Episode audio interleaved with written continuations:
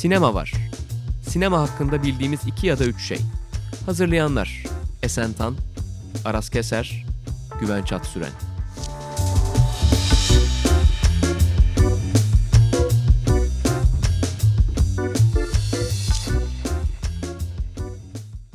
Sokrates Podcast ve Film Lovers işbirliğiyle hazırladığımız Sinema Var'ın 5. bölümüne hoş geldiniz. Bugün e, ben Aras Keser ve Güven Çatsüren Aslı Ildır konuk ediyoruz. E, onu tabii özel bir konumuz var. Özel olarak seçtik. Konumuz da nedir Güven sen söyle. Konumuz sinemada aile temsilleri gibi böyle çok büyük kulağa büyük büyük gelen ama o kadar büyük mü değil mi bu podcast'in sonunda göreceğimiz bir konumuz var. Nasıl bu konuyu belirledik diye düşünürsek aslında birçok film aklımıza geldi bunu konuşurken. En barizlerinden bir tanesi de yakın vakitte film ekiminde gösterilmesi sebebiyle hepimizi çok heyecanlandıran Parazit. Ee, Parazit üzerine düşünürken, konuşurken ederken neden böyle bir şey yapmıyoruz diye bir fikir ortaya çıktı. Ve dedik ki sinemada aile temsillerine belli bir aileyi konu eden, anlatısını bunun üzerine kuran filmleri konuşalım dedik. Yine her zamanki gibi üçümüz de üçer tane bu konu başlığı altına girecek film seçtik. Böyle. E, Aslı'yı tanımayanlar yoktur herhalde ama hem altyazıda hem Film Lovers'da e, yazılarından hepimiz e, tanıyoruz. Ama tanımayanlar da belki bu vesileyle yazılarına bakarlar. Onun yazılarında Parazite yazısında da özellikle hani aile temsili konusunda güzel tespitleri vardı. Galiba biz üçümüz buluştuğumuzda Esen'le falan bu konuyu seçtiğimizde de hem bu Parazite'den hem de o yazıdan yola çıkarak bir şey konuşmuştuk diye hatırlıyorum ama belki de o kadar Parazite değil sanırım Shoplifters Ha, üzerinden Shoplifters, tamam doğru. O zaman sen Aslı bize birazcık nedir bu aile temsilleri vesaire diye birazcık giriş yapmak ister misin? Ee, ya aslında biz aile deyince genel olarak daha böyle çekirdek böyle daha burcu ailesi falan gibi bir şey herhalde canlanıyor. Çünkü ben ilk başladığımda şey filmlerimi seçmeye çalışırken sürekli aklıma o tip şeyler geçti. Anne baba çocuk yani şey falan. Haneke özellikle çok geldi işte. Ama ben genellikle biraz daha kendi seçimlerimde şey yapmaya çalıştım. Onu biraz bozan ya da işte ne onun baskısını, onun kendi içindeki şiddetini biraz sorgulayan şeylere de öyle ailelere bakmaya çalıştım ama zaten sorgulamayan film çok az diyebiliriz. Yani hani yılbaşı televizyon filmi falan değilse evde tek başına falan değilse muhtemelen ne oluyor bu ailenin içinde falan diye soran bir filmdir. Sizinkiler de öyle zaten. Ama işte ailenin bence en sinema için cazip konulardan biri olması bir kere zaten hani Hollywood dolayısıyla aşırı aileyi hani kutsayan bir ana akım film kültürümüz var.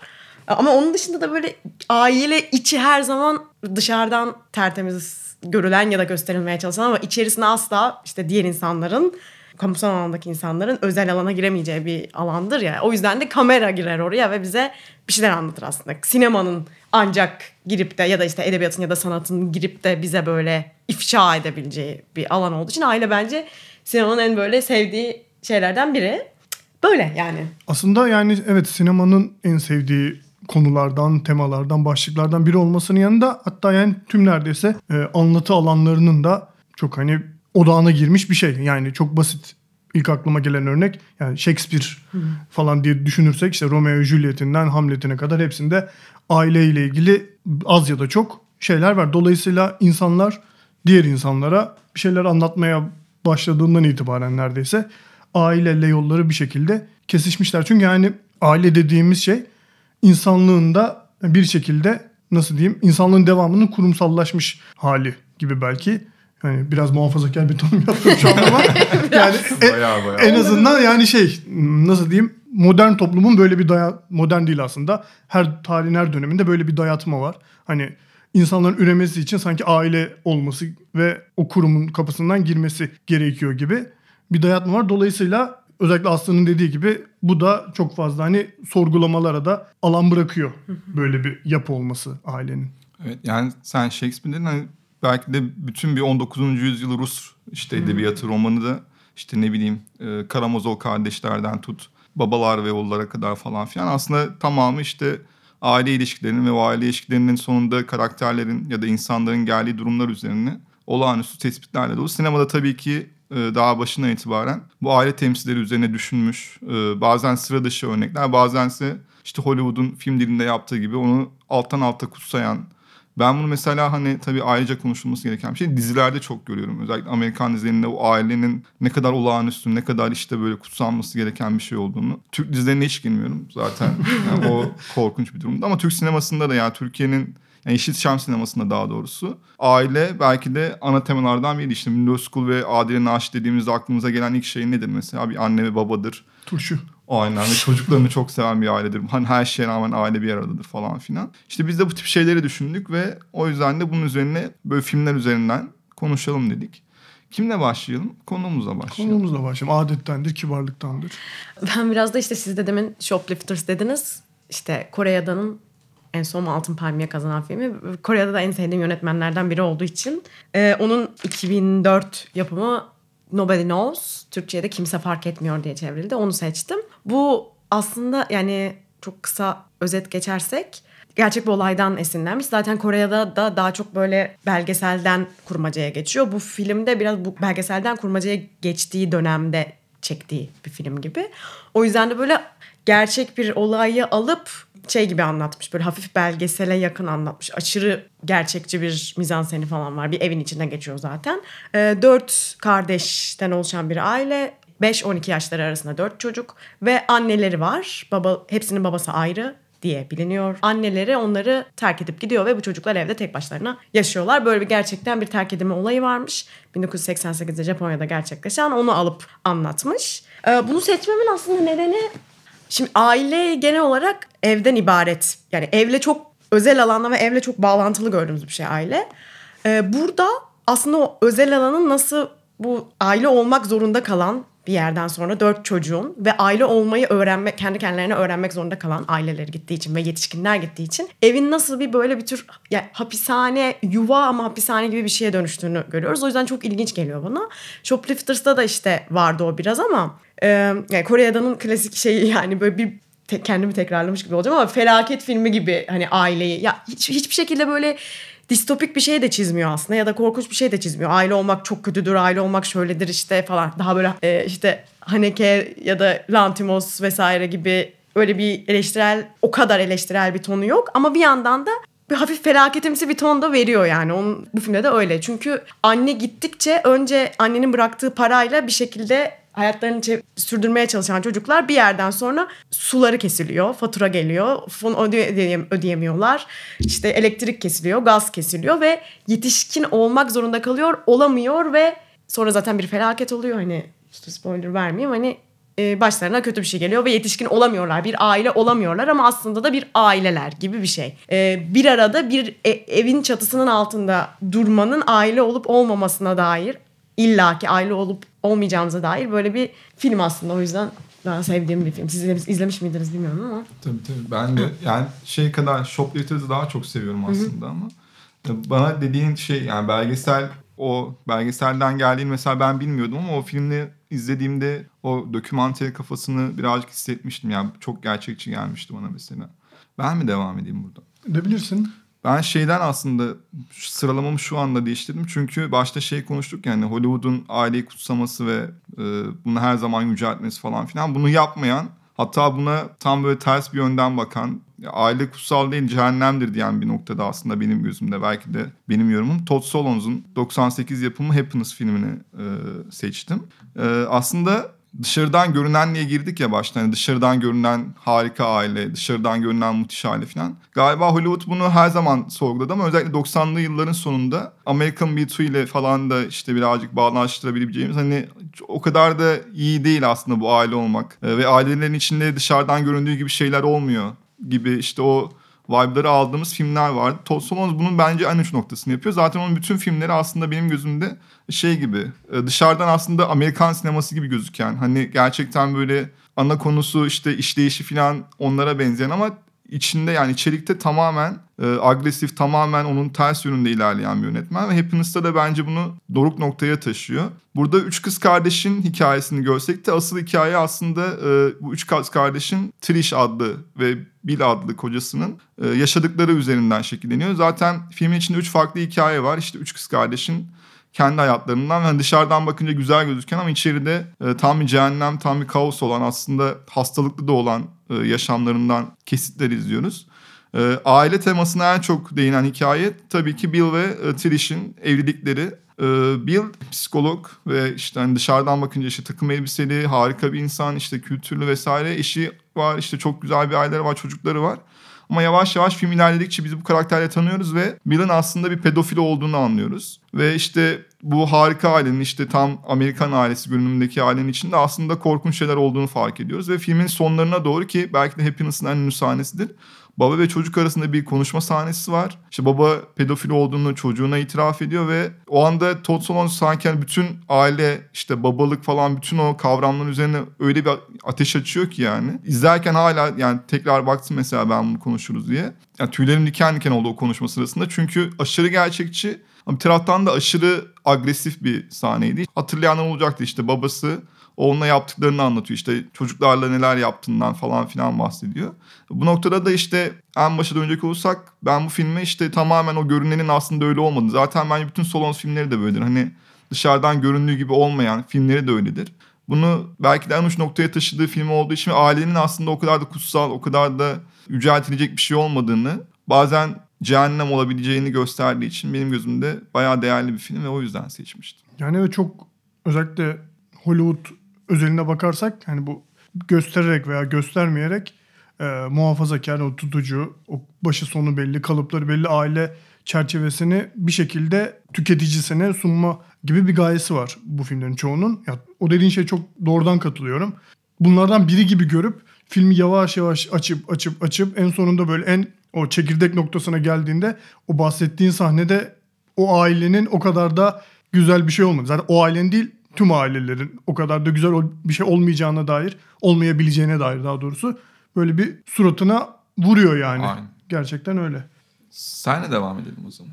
Siz ikiniz de şu ana kadar genel olarak aile kavramının, aile konseptinin nasıl çalıştığına dair veya neleri saklayıp neleri saklamadığına dair filmler seçmişsiniz. Ben biraz daha aile üzerinden nasıl başka şeyler anlatılabilir üzerine kafa yoran filmler de seçtim aslında. Bu üç filmde o tarz yapımlar da var.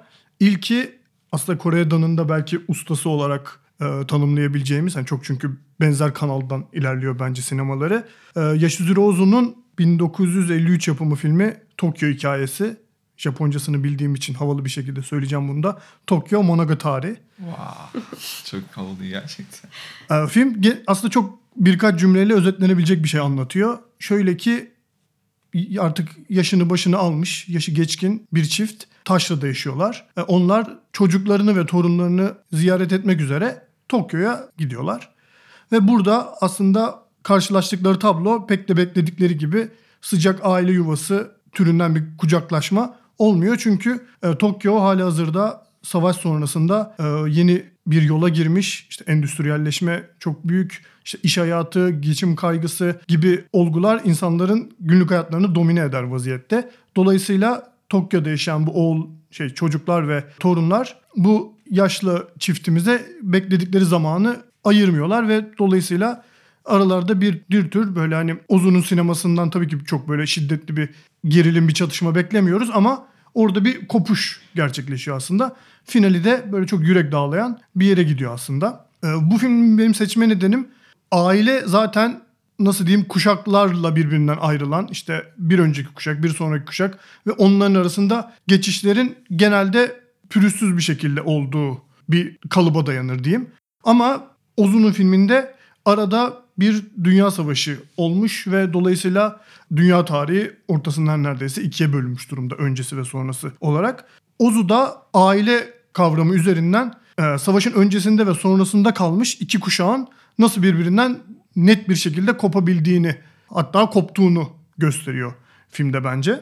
Ozu aslında yani benim bu seçkiyi yaparken düşünürken ilk aklıma gelen yönetmendi. Çünkü sadece Tokyo hikayesi değil neredeyse tüm filmleri aile anlatıları sunuyor. İşte Late Spring'den Early Summer'a işte yani bir sürüsünü sayabiliriz. Neredeyse tüm filmlerini hatta sessiz dönemde yaptığı filmleri de. Ama Tokyo Story bunun zirvesi ve biraz da ayrıldığı nokta genel olarak Ozu sinemasından daha karanlık bir tonunun olması. Yani draması çok daha yoğun. Çünkü hep filmleri böyle acı tatlı tondadır. İşte bitter sweet dediğimiz şey. Yani bir kuşaklar arasında çekişme her zaman vardır ama Tokyo hikayesinde olduğu kadar sert, sivri bir çatışmadan bahsetmek zor diğer filmlerinde.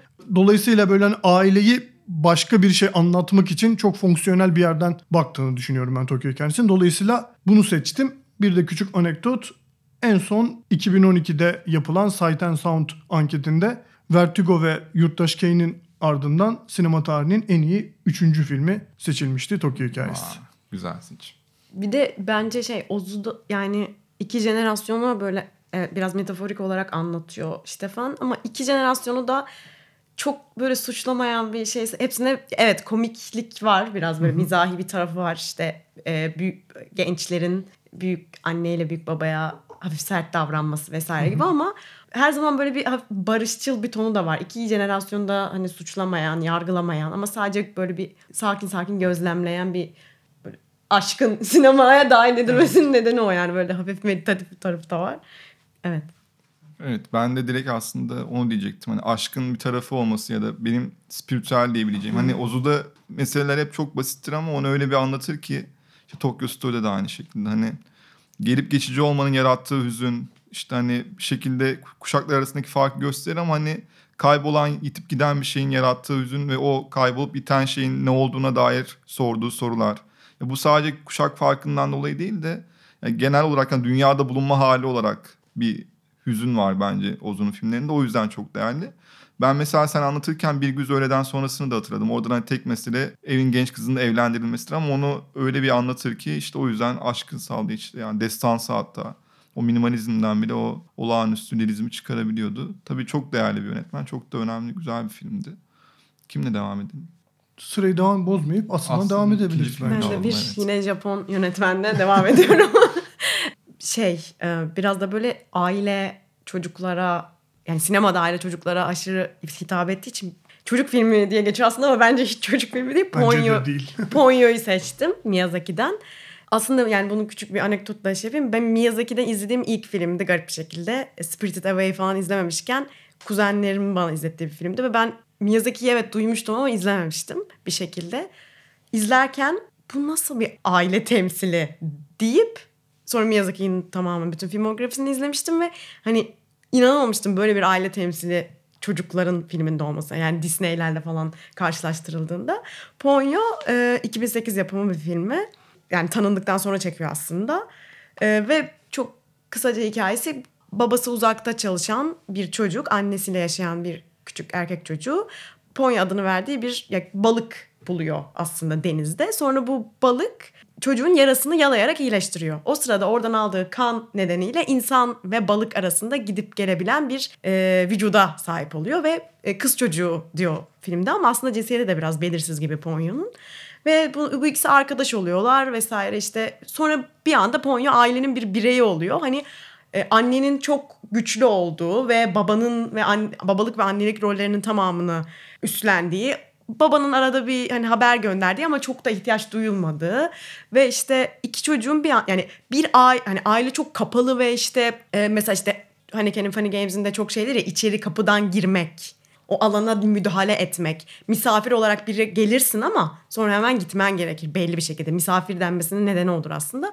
Burada Ponyo'nun bir anda aileye dalıp ve bir anda oranın bir bireyi olu vermesi. Hani kardeşliğin böyle doğal işte şeylere bağlı olmayan, e, kan bağına bağlı olmayan ne bileyim ne olduğunu da yani sihir, sihirli bir tarafı var yani Miyazaki olduğu için zaten olması çok hoş bence. Hani filmin zaten ikinci tarafında da Ponyo'nun annesi ve babasını görüyoruz. O da zaten aslında bu küçük başta başladığımız çekirdek ailenin büyümüş bir versiyonu. Deniz aslında Ponyo'nun annesi. Deniz'in tamamı. Bir kadın bir anne vücuduna bürünüyor. Baba da denizde başka bir kral tarzı bir şey deniz altında yaşayan bir. Aslında yani bu anne an, ana erkil bile diyebileceğimiz bir düzenin e, şeyi ım, karikatürize çocuklar için çocuklar için değil bence tekrar zekalıyım. bir anlatım aslında. Bence yani bir çocuk olarak bunu izleseydim kafamın çok açılacağını düşünüyorum yani. O yüzden benim için yeri büyük bir film aile açısından. Ben şeyi fark ettim. Biz galiba Japon ailelerini bayağı seviyoruz. Evet. Üç tane film oldu yani Japonya'da. Yani şey aslında Japon ailesiyle batılı aile hani biraz daha farklı ya işleyişleri. Oradan sanki daha mı fazla malzeme çıkıyor böyle bir şeyler anlatmaya diye bir şey canlandı benim Şu anda da zaten tabii dinleyenler görmüyor da ben batıda siz doğu tarafında oturuyorsunuz. Ben böyle batının ahlaksızlığını ben temsil ediyor gibiyim burada. Siz de gelenekçi Japon ailesinden falan böyle. Sen filmle ilgili bir şey söylemek Benim ister filmle ilgili söylemek istediğim şey e, bu özellikle filmin ikinci yarısıyla ilgili. Aileyi neredeyse hani bireylere işte cinsiyetlere e, hatta türlere bile yakıştırmayıp tüm doğanın hani doğanın kendisinin içinde yaşayan veya işte birlikte yaşadığı canlılarla hemhal olmasına dair bir şeyler de söylüyor. Yani anne baba okey tamam hani bunlar biyolojik olarak var en azından ama biz içinde yaşadığımız tüm o sistemin işte ekosistemin veya dünyanın evrenin neyse onun bir parçasıyız ve yani bizim kime anne kime baba diyeceğimiz de hani şey değil dünyanın sonu değil gibi diyeyim. Yani onların koyulmuş isimler veya işte insanlara atfedilen sıfatlar veya canlılara atfedilen sıfatlar sadece birkaç kelimeyle sınırlı gibi bir şey hissetmiştim ben o filmi izlerken ve Emek sinemasında izlemiştim. Bende de öyle bir anısı var. Ee, Ben devam edeyim o zaman. Benim ikinci filmim 2008 yapımı Summer Hours. Ee, Olivia Assayas'ın filmi. Aslında şu an siz- siz konuşunca özellikle işte Ozu üzerinden konuşunca birazcık daha fark ettim ki bir Fransız filminden beklenmeyecek kadar aslında e, duygusal ve hüzünlü bir aileye bakış açısı var bu filmin. Filmin ilk kısmında aslında ailesini yani evine geri dönen üç çocuğu izliyoruz. İşte annesinin yanına dönen, büyüdükleri eve geri dönen üç kardeşi izliyoruz. Ve filmin başında işte evin annesinin birazcık hani hayatının sonlarında olduğunu fark etmesi ve çocuklarının hani evi miras bırakması, eşyalarını miras bırakması bunu yaparken de aslında bu eşyaların bazılarının çok değerli olduğu için de hani satılmaması işte aile yadigarı olduğu için satılmasını istemeyişini işte evin büyük yoğunluğu anlatmasını izliyoruz. Filmin ikinci kısmında ise işte annenin ölmesi ve bunun üzerine çocukların yeniden büyüdükleri eve geri dönmesi ve evi ne yapacaklarına, o hatıra eşyalarını ne yapacaklarına dair tartışmalarını izliyoruz. Filmde e, üç kardeşin birisi yani abi olan kardeşin birazcık daha işte anneye yatkın, işte onun hatıralarına saygı duyan, hani eve işte burası bizim büyüdüğümüz ev, çocukluğumuzun geçtiği yer o yüzden hani satmayalım derken Diğer iki kardeşin ki birisi Şangay'da birisi New York'ta yaşıyor. Yani birazcık e, evden de epey uzaklaşmışlar. Büyük abisi Paris'te yaşıyor. Yani eve en yakın insan hala o. O iki kardeşin ise hani bu hatıralara ya da annesinin işte diğer e, yadigarlarına çok saygı duymayıp yani satalım para eder falan. Zaten gerçekten de filmde satılan şeyleri gördüğümüz zaman işte sanat eserlerinin epey para ettiğini falan da görüyoruz. İşte bu aslında ufacık hikayeden e, hem modern Fransız toplumu üzerine hem işte aile ilişkileri üzerine çok iyi yazılmış bir senaryo ve çok iyi e, diyaloglar üzerinden ilerleyen zaten Olivia Assayas genel diyalog üzerinden kurar sinemasını. Ozu'dakine benzer bir şekilde tuhaf olan o belki de ona getirecektim lafı. E, yitip giden şeyler üzerine, insan eşya ilişkisi üzerine, hatıraların korunup korunamaması üzerine ya da bunu korumanın kimin için önemli, kimin için önemsiz olduğu üzerine çok güzel tespitleri olan bir film. Özellikle abinin işte bu sahip çıkışı, hüzünlenişi, filmin bazı yerlerinde hani mesela evin satılacağını öğrendiği anlardaki ağlaması, işte kardeşleriyle iyi bir ilişki kurmaya çalışması ama o bağın aslında çok çok önce kopması, işte belki de onun sebebi de aile evinden en çok uzaklaşanların diğer iki kardeş olması. Yani bütün bu ilişkilerin kurulması, kurulamaması ve eskiye dair yani işte anne babaya dair o hatıraların korunma çabası üzerine ve yine belki de Oz'daki benzer, Oz'ya benzer bir şekilde hani yitip giden şeylerin yarattığı hüzün üzerine e, çok benim sevdiğim, çok değerli bulduğum bir filmdi. Ve hani tekrar etmek gerekirse Fransız sinemasında hiç görmediğimiz benim en azından hani duygusal aile ilişkisi temalı e, sıcak böyle güzel bir filmdi. Öyle hatırladığım için onu seçtim. Ya ben Samur Avruz'la ilgili en kıymetli bulduğum şeylerden bir tanesi aileyi tamam dediğin gibi böyle üst bir seviyeden işte bir şeylerin gidip gidişi zamanın geçişmesi ve e, bunlar üzerinden tartışırken bir yandan da işin merkezine ev gibi veya evdeki eşyalar gibi materyal bir şey koyuyor olmasını ben çok ilginç buluyorum aslında. Ya çünkü hep aileye böyle ruhani böyle spiritüel bir anlam atfedilirken Asayas'ın bunu ev gibi bir emlak bir sat şey taşınmaz üzerinden tartışıyor olmasını çok kıymetli buluyorum. Aynı zamanda da filmi bir Asayas'ın bir başka filmi Personal Shopper'la birlikte tartışmayı da çok seviyorum ben. Çünkü mesela orada bu sefer hayatını kaybetmiş bir kardeş bir hayalet gibi temsil ediliyor ve e, Kristen Stewart'ın oynadığı karakterin etrafında bir şekilde aile bağının hiç görülmeyen bir şekilde yani Summer House'dakinin tam tersi şekilde atmosferde bir şekilde süzülerek aile bağını yine de hissettiriyor olmasını çok kıymetli buluyorum ben bu iki filmin böyle çok zıt noktalardan aile kavramına, aile bağı kavramına daha doğrusu bakışını değerli buluyorum. O zaman senin üçüncü filminle mi devam ediyorsun? Benim ikinci filmim. Oo pardon özür dilerim. Yine sinema tarihinin en büyük filmlerinden birini seçtim arkadaşlar. Francis Ford Coppola'nın The Godfather'ı. Bitirelim istersen. Haydi görüşürüz diye. Dinlediğiniz için teşekkürler. Bunu bilmiyordum bu arada seçtiğini. Bilmiyor muydun? Gerçekten bilmiyordum. Sürpriz oldu o zaman sana da. Büyük bir sürpriz oldu. Şöyle yani tabii ki kağıt üzerinde Baba The Godfather bir suç filmi.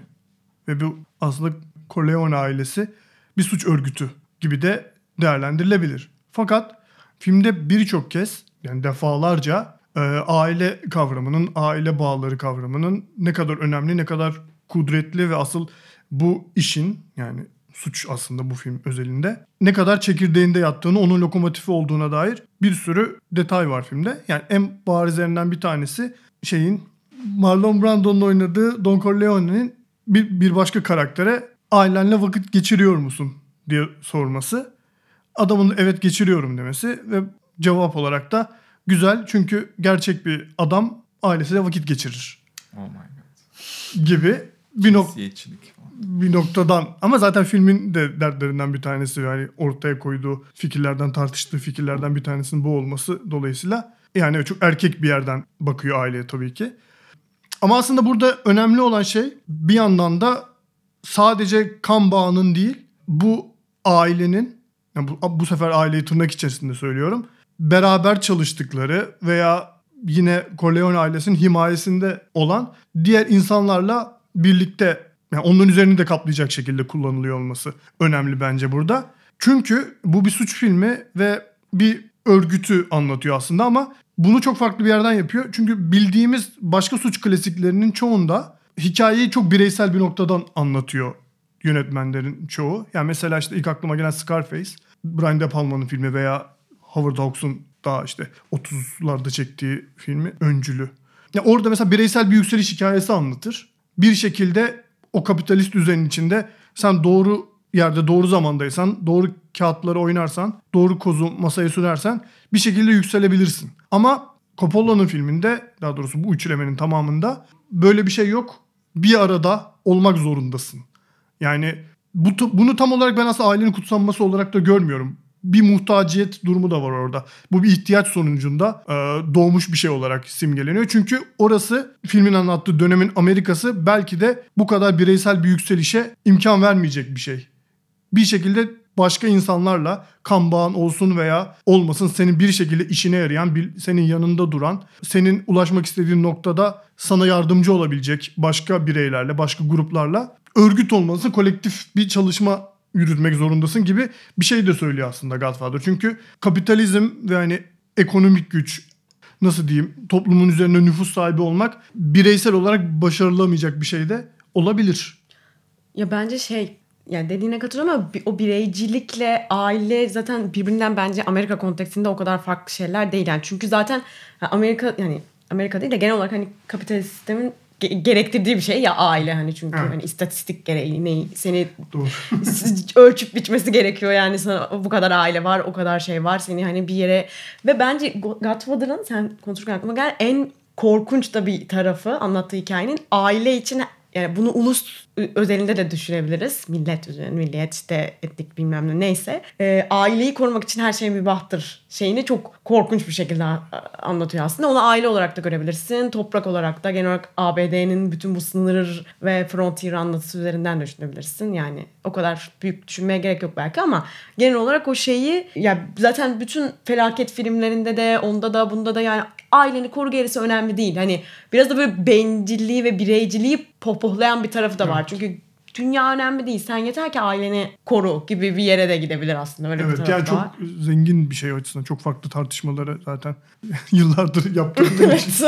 Yani işte aile konusunda herhalde senin de bahsettiğin en orijinal e, tarafı yani babanın yani diğer üçlemenin de işte bunun sadece kan bağı değil aslında bir ilişkiler ağı olacağını ve bu ilişkiler ağının bir parçası olduktan sonra ondan hiçbir şekilde çıkamayacağın. Yani bir işte senin bahsettiğin o örgüt aileyi hani sadece kan bağı değil de bir ilişkinin bir suçun parçası olmak da yani benimle bir şey bulaşman da bu aileye seni katan bir şey. demesi bence hani bizim konumuz açısından bayağı orijinal bir bakış açısıydı. Ya Bir yandan da aslında hani bu zincirin içindeki o ailenin içindeki şeyler bunu aslında suç olarak görmüyor olması da bana çok ilginç geliyor. Yani bu hmm, hayatta kalma yöntemi gibi onlar için bir yandan da. Dolayısıyla hani yani suç örgütü gibi görünüyorlar dışarıdan ama o ailenin yani aslında aile kandırmacasına dair de bir şey söylüyor. Evet yani bunu yapmak zorundasın çünkü aileni koruman gerekiyor. O yüzden bu bir suç değil. Bunu bir şekilde hani herkes kabul ediyor yani ailenin bir parçası olmak. Yani çünkü sen yapmasan başka bir aile gelip yapacak gibi Aynen. bir şeye varıyor film sonucunda. Evet bunu saatlerce konuşabiliriz ama Evet. yapmayacağız. tabii Evet. bir şey. Aslında üçüncü filmine devam edelim.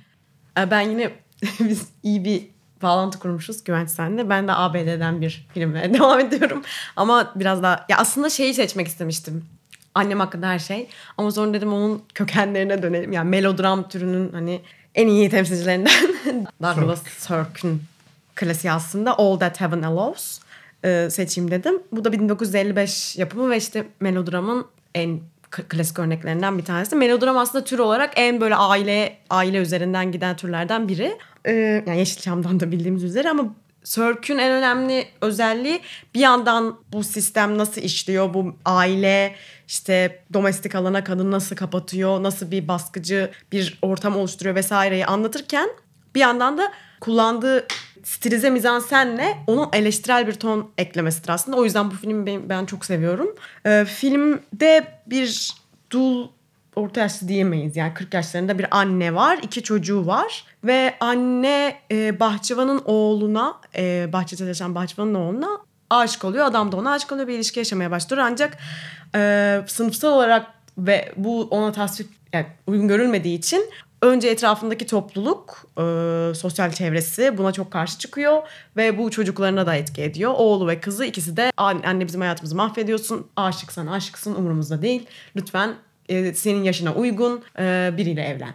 Ve kesinlikle yani film film boyunca kadının arzu duymamasını özellikle hani dul bir kadının ya da yaşı biraz daha büyük bir kadının arzu duymaması gerektiğini söyleyen onu evin içine kapatan, domestik alanda yaşaması gerektiğini, dışarı çıkacaksa eğer yanına uygun bir erkek adayla çıkması gerektiğini söyleyen ve dediğim gibi işte o bahçıvan, bahçıvanın gençliğinin ve işte tırnak içinde düşük sınıfının vesaire temsil ettiği o arzunun kesinlikle bu dünyada yeri olmadığını söyleyen bir film.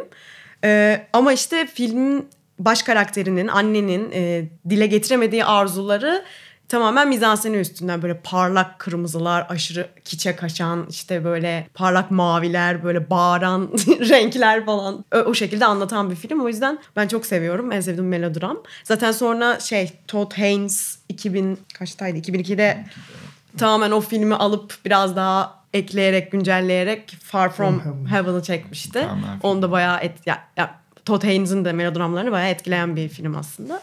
Böyle. Hatta as şey Ben nereye çok sevdiği Fassbinder'in Evet zaten Ali Korku Ruhu Kimir'in aynen, filminin o da bir tür yeniden çevrimiydi aslında ki o aile içi sö- sömürü mekanizmasının çalışma düzeni üzerine de Douglas Sirk zaten Fassbinder'i en çok etkileyen yönetmen. Hani aile içinde bütün işte bir şeyin yani senin sömürülebilir bir insan olduktan sonra en başta ailenin aslında seni sömürmesi üzerine o temanın bütün Fassbinder filmlerinde hani çeşitli varyasyonlarını görebiliyoruz. Ki zaten e, Fassbinder'in de melodramsa zaten konu.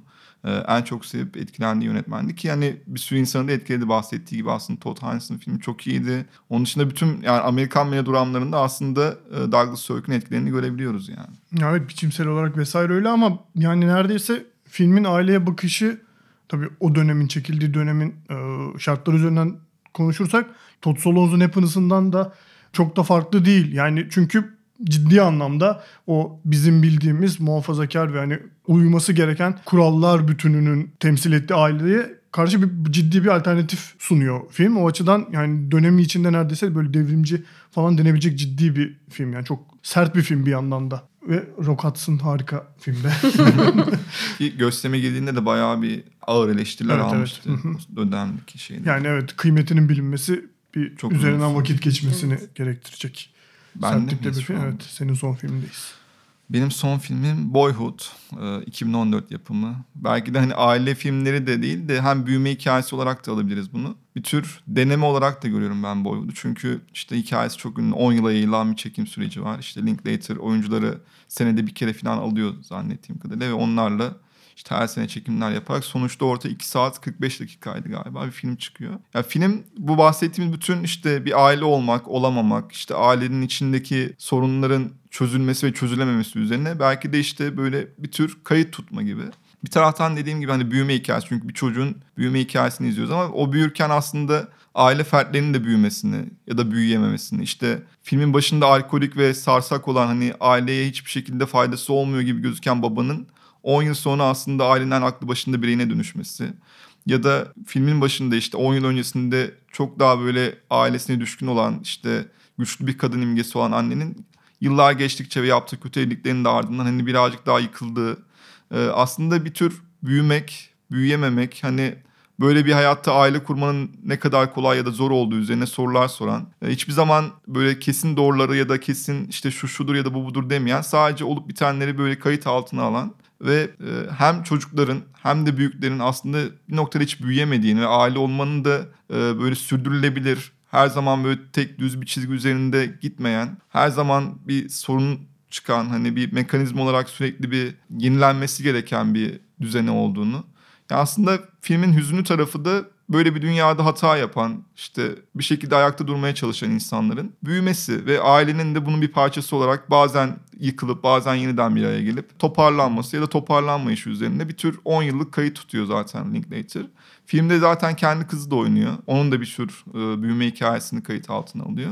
Hem ailenin hem de bir işte coming of age dediğimiz ve benim artık hiç sevmediğim o türün belki de son iyi örneklerinden biriydi. Ve bir deneme olarak da bence çok e, dikkate değer bir denemeydi. Yani filmin kendisinin ben hala başyapıtı olduğunu ya da sinemasal anlamda çok büyük bir film olduğunu düşünmüyorum ama bu deneme, bu kayıt alma sürecinin e, değerli bir örnek olduğunu düşündüğüm için de son filmim olarak onu seçmiştim. Ya ben de hemen hemen benzer şeyleri düşünüyorum. Hem filmin ne kadar önemli bir film olması hem de bunun ne kadar deneme açısından ne kadar kıymetli bir şey olması açısından ama bu artık suyu çıkmaya başlayan büyüme hikayelerinin aile ile birlikte ele alınması gerçekten filmde çok en kayda değer şey bence. Ya çünkü hep büyüme hikayesi dediğim şey bireysel alandan ele alınıyor ama e, yani şu an yaşadığımız toplum içerisinde hepimiz az ya da çok, iyi ya da kötü aile kurumunun birer parçası olarak bu hayatları devam ediyoruz ve sonuçta birey büyürken aile de bir şekilde dönüşüme, değişime neyse e, farklılaşmalara uğruyor. Ya Boyhood o açıdan çok bence bunu gösterebiliyor olması açısından bayağı kıymetli bir film olduğunu düşünüyorum ben. Evet bir de şey e, çok fazla hani zamanla böldüğü için çatışma unsuru da böyle sürekli değişiyor. Anne değil, baba değil, hayat genel olarak belki hani çocuk büyüyor. Büyümenin kendisi çatışma unsuru kendi kendisi aslında. Yani bu da klasikti tabii ama o zaman geçici bence onu güzel veriyor. Aileyi böyle bir ya yine ya Ozu gibi yargılamadan böyle bir izliyor dışarıdan Evet, gibi. evet, evet. Ya daha çok işte hayatta olup bitenlerin bir aileye neler yaptığını. Hani işte burada 2001'de görüyoruz işte İkiz Kule'den yıkılmasını ya da işte bir Harry Potter filminin gelmesini de hani bütün o çatışma noktaları dediği gibi aslında sürekli değişiyor. Ve biz sadece bir izleyici olarak aslında Linklater'da hani bu kaydı tutup bir aile bu süreçte neler yaşar ya da yaşamış olabilir önümüze hani böyle çok sade bir şekilde getiriyor. O yüzden e, naif bir film olarak da görüyorum aslında. Derken son ve bu 9 filmlik seçki içerisindeki belki de en farklı filmi ortaya atıyorum arkadaşlar. Toby Hooper'ın 1974 tarihli korku başyapıtı Texas katliamı. Çok güzel seçim. Tebrik ediyorum. Texas Chainsaw Massacre. Güzel katliamla bitirelim. Ee, o film yani aslında bir slasher. Bir grup yani en tipik slasher örneklerinden biri hatta o kuralı yaratan filmlerden bir tanesi. Ee, bir grup genç ait olmadıkları bir toprağa doğru yani bir coğrafyaya doğru keyifli bir gezintiye çıkmak için bir minibüse doluşuyorlar. Fakat yolları Teksas'ta bir şekilde kanibalist pratikler yürüten aile mensuplarıyla kesişiyor. Dolayısıyla da hani bu o ailenin ve bu avlanma işini yapan bu ailenin Leatherface karakterinin bu gençleri birer birer öldürmesi üzerinden bir anlatı sunuyor. Ama ya bu filmin Texas katliamının alameti farikası şu ki bu e, slasher dediğimiz türdeki katilin bunu yapma sebebinin bir aile pratiğini sürdürme gayesi olması bence çok ilginç ve hani bu da tek başlı başına bir podcast konusu olabilecek bir konu. Özellikle sondaki final sahnesini ben inanılmaz buluyorum. Yani katlanılamaz derecede merhametsiz bir sahne neredeyse o işte o yaşlı babalarına yemeği sundukları sahneden bahsediyorum. Yani ailenin belki de işte en başından beri konuştuğumuz o kutsallığı, iyiliği ve onun perdesini düşürmek, o maskeyi düşürmek e, noktasında bunu belki de en iyi yapan filmlerden bir tanesi Texas Katliamı. Çünkü bunu bir türü filmi üzerinden yapıyor olması ve asıl anlatısını bunun üzerinden kurmuyormuş gibi görünüyor olması e, ve bir yerden sonra anlatının öte yanına geçtiğimizde bu insanlar yani bu Leatherface bu insanları neden öldürüyor diye dönüp baktığımızda o dehşetin kökeninde de aile kurumunu görüyor olmamız çok bence önemli yani. Bir de şöyle bir şey tarafı var filmin bildiğim kadarıyla. Yani zaten o aileye bireyiyle ilk karşılaştıkları zaman e, burada artık iş kalmadı. insanlar şehre gitti. Biz eskiden hayvanları kesip yiyorduk. Evet. Hayvancılık yapıyorduk. Şimdi o yüzden tüyler müller var ya evlerinde hep hayvan türleri. Şimdi insanları yiyor. Yani öyle bir şey de kuruyor aslında. Tam aile öz, öz olarak kötü değildir de bütün bu sınıfsal e, değişimler işte endüstriyel değişimler İşte vesaire. Vietnam Savaşı'nın yarattığı Aynen bütün bunlar şey işte içinde. oradaki aile eski o işte e, countryside'daki klasik folk Amerikan ailesinin de artık olmadığını ve şehirden gelen gençlerin onlarla böyle çatıştığını da gösteriyor aslında Evet. güzel. Ya ben aslında aynı şeyi ekleyecektim. Yani film bir tür filminden hele bir hani korku ya slasher filmden beklemeyeceğimiz ölçüde alt metni çok zengin olan hani bir sürü yere çekebileceğimiz hani bu anlamda belki Romero'nun işte başyapıtlarıyla karşılaştırabileceğimiz kadar. Tür filmlerin hani sadece genelde korkutma ya da işte o katliamın insanda yarattığı işte e, gerilim üzerine e, bir istikamet belirlerken burada o alt metinden işte aile üzerinden de ya da işte e, Amerikan işte e, kırsalının aslında ne kadar büyük tehlikelere gebe olacağını, yani orada nasıl bir hastalıklı kafanın olabileceğine dair sadece grafik şiddete değil de bunun sonuçlarına ya da nedenlerine de aslında çok de- değinen alt metni çok kuvvetli. Hani her türlü okumaya da açık olduğu için benim hani slasher'a çok büyük ilgim olmasa da her açtığımda yani izlediğimde e, her izleyişimden yeni bir şey görüp bulup böyle değerli bulduğum bir film. Yani evet, müthiş detayları var. Çok da şeyde. kötü bir yeniden çevirimi vardı Maalesef. galiba değil mi? Evet. Maalesef. Onu unutalım. Unutalım. O zaman e, yavaş yavaş programımızı toparlayalım. Aslı çok teşekkür ediyoruz. Ben teşekkür ederim. Buralara Çok kadar güzeldi. E, 6. bölümümüzde yeni ve farklı konular ve konuklarla. Böyle bir kapanış yapmıyoruz hiçbir zaman.